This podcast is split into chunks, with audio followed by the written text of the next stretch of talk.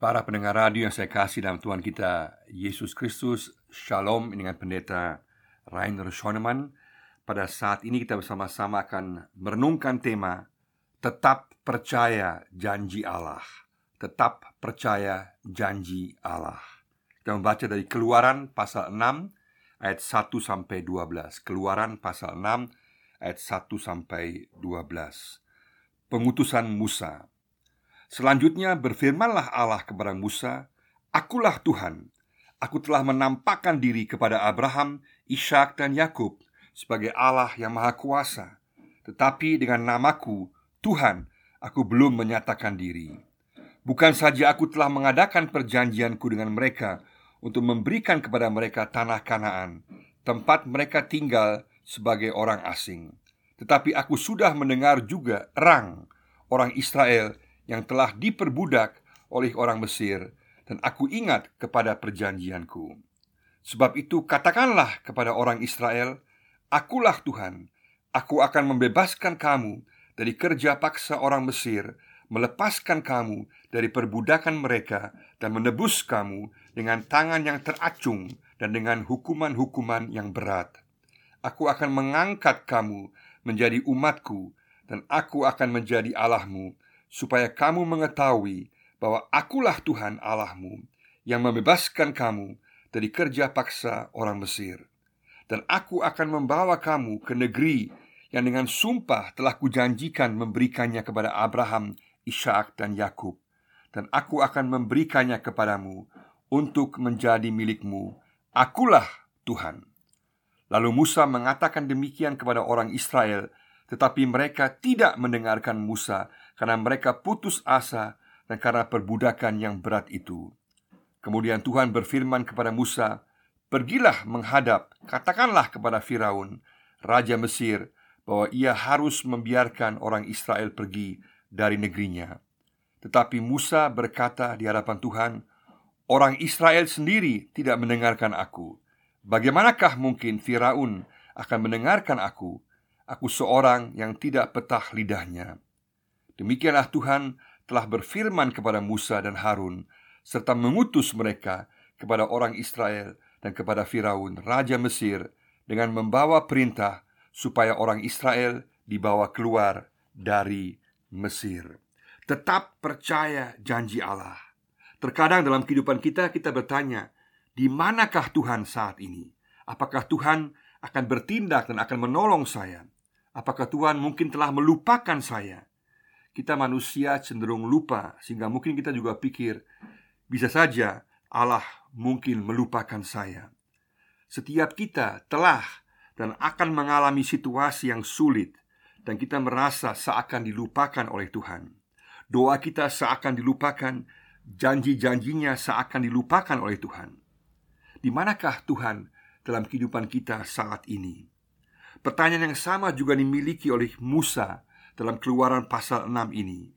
Tetapi Tuhan ingin agar Musa tetap percaya kepada janji-janjinya. Dan kita pun dipanggil untuk tetap mempercayai janji Allah, Injil Allah. Tetapi bagaimana kita dapat menghadapi, mengatasi kekecewaan kita terhadap Allah? Ada tiga bagian besar dalam teks ini yang saya akan jelaskan secara singkat. Yang pertama adalah kekecewaan dan frustrasi terhadap Allah Kekecewaan dan frustrasi terhadap Allah. Pasal 5 ayat 22 sampai 24 Latar belakang bagian ini adalah kekecewaan Musa terhadap Allah. Kekecewaan dan frustrasi Musa dapat sungguh-sungguh dimengerti Karena dia telah mendapatkan panggilan dan penugasan Allah yang luar biasa. Dia telah melihat kuasa dan kekudusan Allah dalam semak duri yang menyala Tetapi tidak terbakar mujizat yang dahsyat yang luar biasa. Allah memanggil namanya secara pribadi dan menyatakan nama Yahweh Aku ada yang aku ada kepada Musa Bahwa dia kekal, dia kudus, berkuasa Dan akan menyertai Musa Musa juga telah meninggalkan tempat tinggalnya yang aman di Midian Dan pergi ke Mesir Ke tempat yang berbahaya baginya Karena dia adalah orang Israel Dan orang yang dicari Orang DPO Karena pernah membunuh orang Mesir saat membela orang Israel yang ditindas.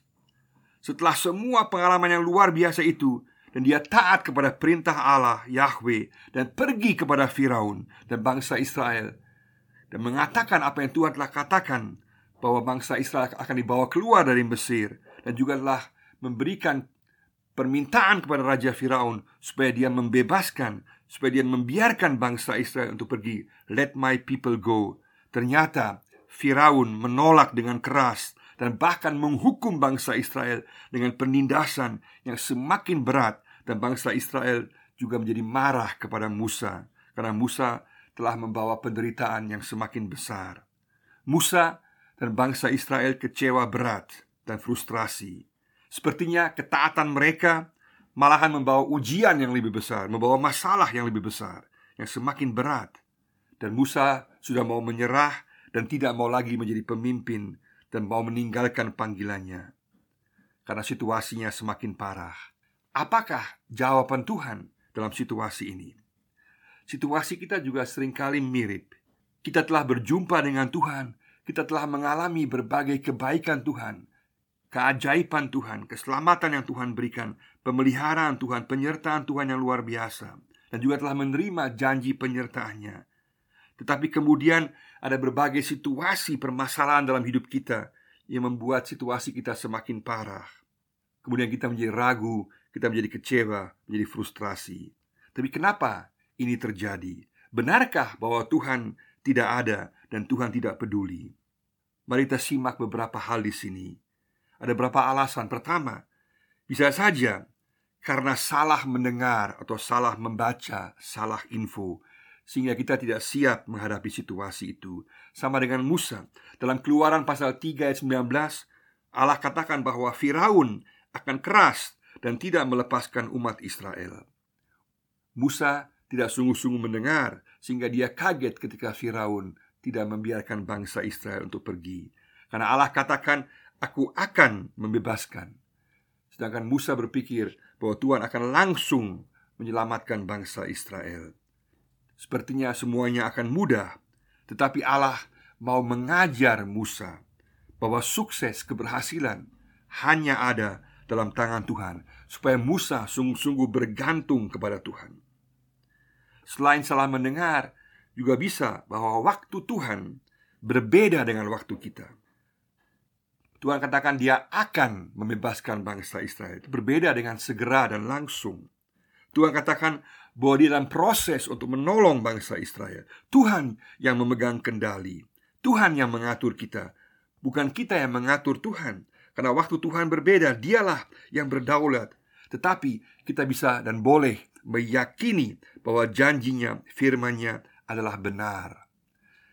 Dalam keluaran pasal 5 ayat 24 dikatakan Allah katakan mau membebaskan umatnya Sedangkan waktunya tidaklah ditentukan juga mungkin bahwa Allah mau mengajarkan percaya dan sabar kepada Musa sebagai persiapan untuk waktu-waktu sekemudiannya di mana Musa kemudian akan menjadi pemimpin bangsa Israel. Allah sedang mempersiapkan untuk jangka panjang memproses Musa dan juga umat Israel. Dan juga Tuhan akan memproses kita, akan membentuk kita. Jika ada hal dalam kehidupan kita ada masalah, maka kemungkinan besar Tuhan sedang memproses kita. Tuhan sedang membentuk kita untuk tujuannya yang baik. Kita harus percaya bahwa tujuan Tuhan adalah baik.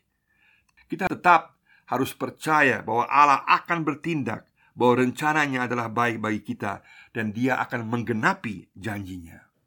Dalam Perjanjian Lama, banyak sekali contoh bahwa Allah menjanjikan sesuatu, namun masa penggenapannya jauh kemudian baru terjadi. Artinya ada masa antara antara janji dan penggenapan. Pada Abraham janjinya diberikan keturunan sehingga akhirnya terwujud memakan waktu yang panjang. Yusuf juga sama. Yusuf malah dikatakan akan jadi bintang, ternyata malah dia masuk penjara. Tapi kemudian Tuhan menggenapi janjinya. Waktu antara atau masa antara janji dan penggenapan adalah masa yang sangat rentan, yang sangat berbahaya.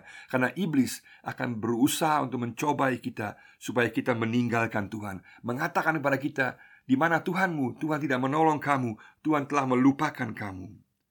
Tapi Tuhan mau supaya kita tetap percaya meyakini janjinya. Kita dipanggil untuk sabar menantikan waktu Tuhan, untuk dengar dan simak baik-baik apa yang Tuhan katakan, dan juga mengetahui bahwa sukses kita, keberhasilan kita ada dalam tangan Tuhan, dan Tuhan pasti akan bertindak. Rencana Tuhan tidak pernah akan gagal, dan apa yang dijanjikannya akan Dia genapi. Bagaimanakah reaksi kita saat sepertinya Tuhan tidak menolong? Apakah kita tetap meyakini kesetiaannya?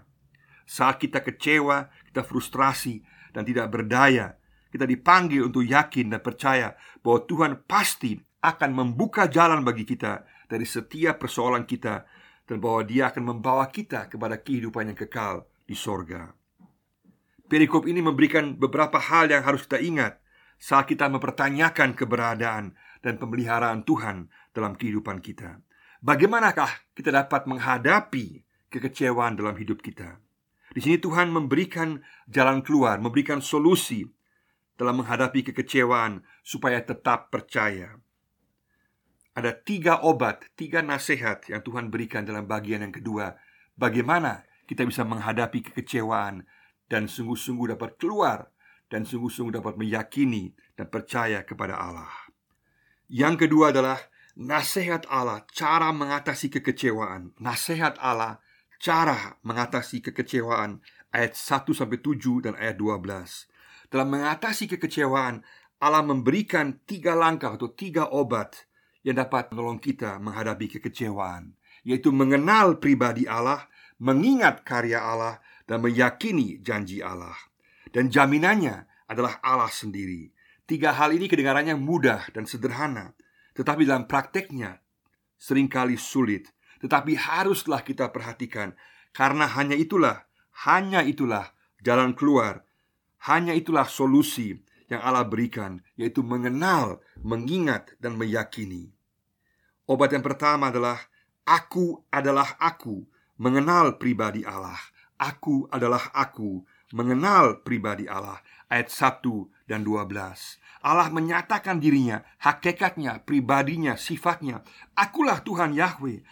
Akulah Allah yang ada dan selalu ada Yang tidak pernah berubah selama-lamanya Allah yang selalu setia kepada janji-janjinya. Sama seperti dalam keluaran pasal 3 ayat 14 Dalam peristiwa di semak duri yang menyala. Dan ini juga berlaku dalam Yesus Kristus Yehoshua Yahweh menyelamatkan Dalam Ibrani pasal 13 ayat 8 Yesus Kristus tetap sama Baik kemarin maupun hari ini dan sampai selama-lamanya. Adalah sangat penting dalam situasi kekecewaan kita untuk mengetahui siapa yang berbicara, siapa yang menjamin kebenaran. Jangan sampai itu hanya merupakan PHP, pemberi harapan palsu. Di sini Allah Yahweh sendiri yang menjamin kepastian dan kebenaran yang dapat dipercayai. Iman percaya kita harus tertuju kepada penyataan diri Allah Yahweh, "Aku ada dan selalu ada dalam situasi apa pun." Adalah penting bagi kita untuk membaca firman Tuhan, untuk semakin mengenal siapa Allah, hakikatnya, sifatnya, dan bukan hanya tahu, tapi mengenal Allah dan hidup bersama-sama dengan Allah dalam kehidupan kita. Aku adalah aku. Itulah langkah yang pertama, obat yang pertama. Obat yang kedua, langkah yang kedua adalah aku telah berbuat, mengingat karya Allah di masa lalu. Aku telah berbuat, mengingat karya Allah di masa lalu ayat 2 sampai 4. Allah telah menampakkan dirinya kepada Abraham, Ishak dan Yakub dan telah menyertai mereka secara ajaib dengan pemeliharanya. Allah disebut sebagai El Shaddai, Allah yang berkuasa. Allah telah mengadakan perjanjian dengan mereka dan memberikan tanah Kanaan dalam Kejadian 17 ayat 1. Dan janji yang 400 tahun lamanya ini dalam waktu yang lama ini tetap Allah ingat Allah tetap memegang dan mengingat janjinya. Dan bahkan Allah telah mendengar seruan, erahan daripada orang Israel yang diperbudak. Allah peduli. Allah tidak akan membiarkan umatnya. Dan Allah juga akan peduli kepada setiap kita yang percaya dan berharap kepadanya.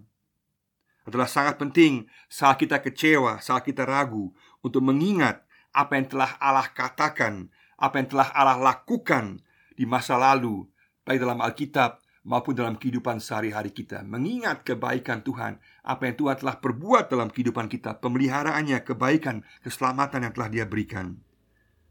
Iblis mau supaya kita lupa, tapi Allah mau supaya kita ingat apa yang telah Dia lakukan. Bersama-sama kita mengingat karya Allah di masa lalu bagi kita dan juga bagi keselamatan kita. Obat atau langkah yang ketiga adalah aku akan melakukan janji tindakan Allah di masa depan. Aku akan melakukan janji tindakan Allah di masa depan ayat 5 sampai 7. Allah menyatakan dirinya kembali, akulah Tuhan, Yahweh. Inilah pusat dari bagian ini. Janji-janji Allah Yahweh yang luar biasa dahsyat. Ada tujuh hal yang Allah janjikan akan dia lakukan dengan pernyataan aku akan. Tujuh angka yang sempurna kehendak dan rencana Allah sempurna bagi umatnya. Dan tujuh hal ini juga berlaku dalam dimensi yang lebih luas untuk setiap orang percaya di masa kini. Bagi setiap murid Yesus, setiap orang percaya pada Yesus Makanya juga berlaku bagi kita. Ini bersifat tipologi, artinya digenapi secara lebih luas dalam pribadi Yesus Kristus. Digenapi dalam umat Israel dan secara luas dalam dimensi yang lebih besar dalam Yesus Kristus. Di awal ayat 5 dan juga di akhir ayat 7 ada jaminan Akulah Tuhan Yahweh Ada tujuh janji tindakan Allah Pertama, aku akan membebaskan dari penindasan Mesir Benar, Allah kemudian membebaskan secara nyata bangsa Israel dari tanah Mesir secara ajaib, secara dahsyat. Mereka yang berada dalam perbudakan dibebaskan. Sama juga dengan kita dalam dimensi yang lebih besar. Tuhan telah membebaskan kita dari kuasa dosa, iblis, dan maut yang dibawa oleh Yesus Kristus oleh kematian dan kebangkitannya. Luar biasa. Kita juga adalah orang-orang dibebaskan. Yang kedua, aku akan melepaskan dari perbudakan Mesir. Bangsa Israel dilepaskan daripada belenggu rantai yang membuat mereka dipaksa untuk kerja paksa. Kita pun sekarang melalui Yesus Kristus kita pun telah dilepaskan dari belenggu keterikatan dosa, kuasa kegelapan, hidup yang sia-sia. Yang ketiga, Aku akan menebusmu. Allah menjanjikan bahwa dia akan menebus bangsa Israel. Karena mereka tidak mampu menebus diri mereka sendiri. Kita pun juga sama. Sehebat-hebatnya kita, serohaninya kita pun Kita tidak mampu melawan dosa. Kita pun bergantung pada keselamatan penebusan yang Tuhan berikan. Dan puji Tuhan Yesus telah membayar harga penebusan dosa bagi kita. Bahwa kita lewat korbannya di kayu salib telah ditebus Korbannya adalah sempurna, telah genap, sah di hadapan Allah Sehingga kita mengalami penebusan dosa. Luar biasa. Janji yang keempat adalah Aku akan mengangkat kamu menjadi umatku. Umat Israel diadopsi menjadi umat Tuhan Dihargai dan dicintai. Kita yang percaya di masa kini Yang percaya kepada Yesus Kristus Juga diadopsi menjadi anak-anak Allah. Dalam 1 Yohanes 3 ayat 1 dikatakan Lihatlah Betapa besar kasih yang dikaruniakan Bapa kepada kita Sehingga kita disebut anak-anak Allah Dan memang kita adalah anak-anak Allah. Kita dihargai, dicintai, ditebus, diselamatkan, dan dimuliakan. Dan sebagai umat, sebagai anak Kita harus memilih kita mau menyembah siapa Kita mau melayani siapa. Jelas kita mau dan mengambil keputusan untuk menyembah Allah, bukan kuasa-kuasa lain, bukan iblis.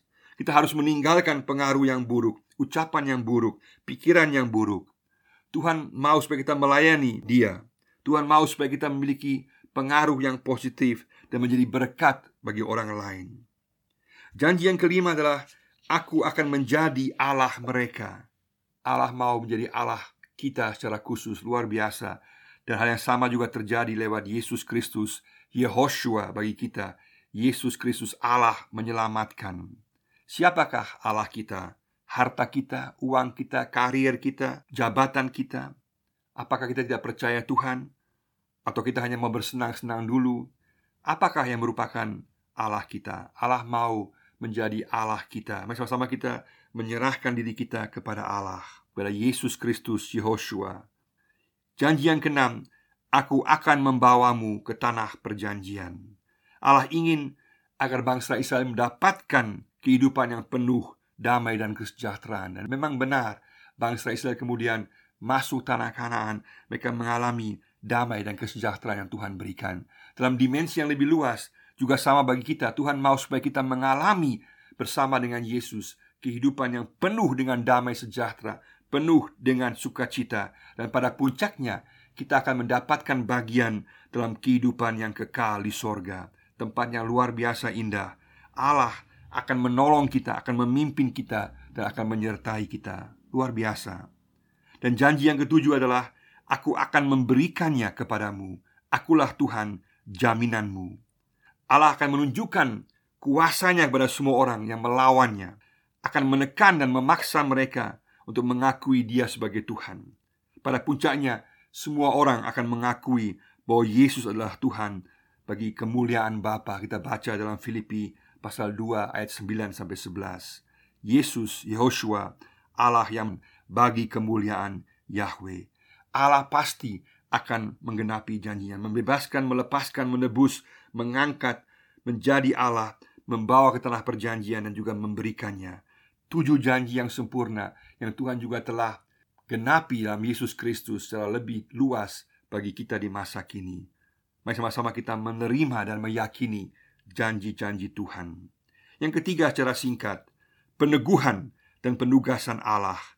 Peneguhan dan penugasan Allah ayat 8 sampai 12. Iman percaya dari Musa secara mendasar diteguhkan kembali meskipun umat Israel tidak mau percaya dan Firaun tidak mau mendengar. Meskipun Musa meragukan dirinya sendiri karena kelemahannya dalam berbicara petah lidah, tetapi dia taat dan pergi kepada Firaun meskipun Firaun keras. Hal yang sama juga berlaku bagi kita saat kita gagal, saat kita frustrasi, maka Tuhan akan pulihkan kita kembali. Puji Tuhan. Meskipun dalam kelemahan, janji Allah tetap berlaku bagi kita. Asal kita kembali kepada Tuhan, kita akan diteguhkan dan ditugaskan Allah kembali.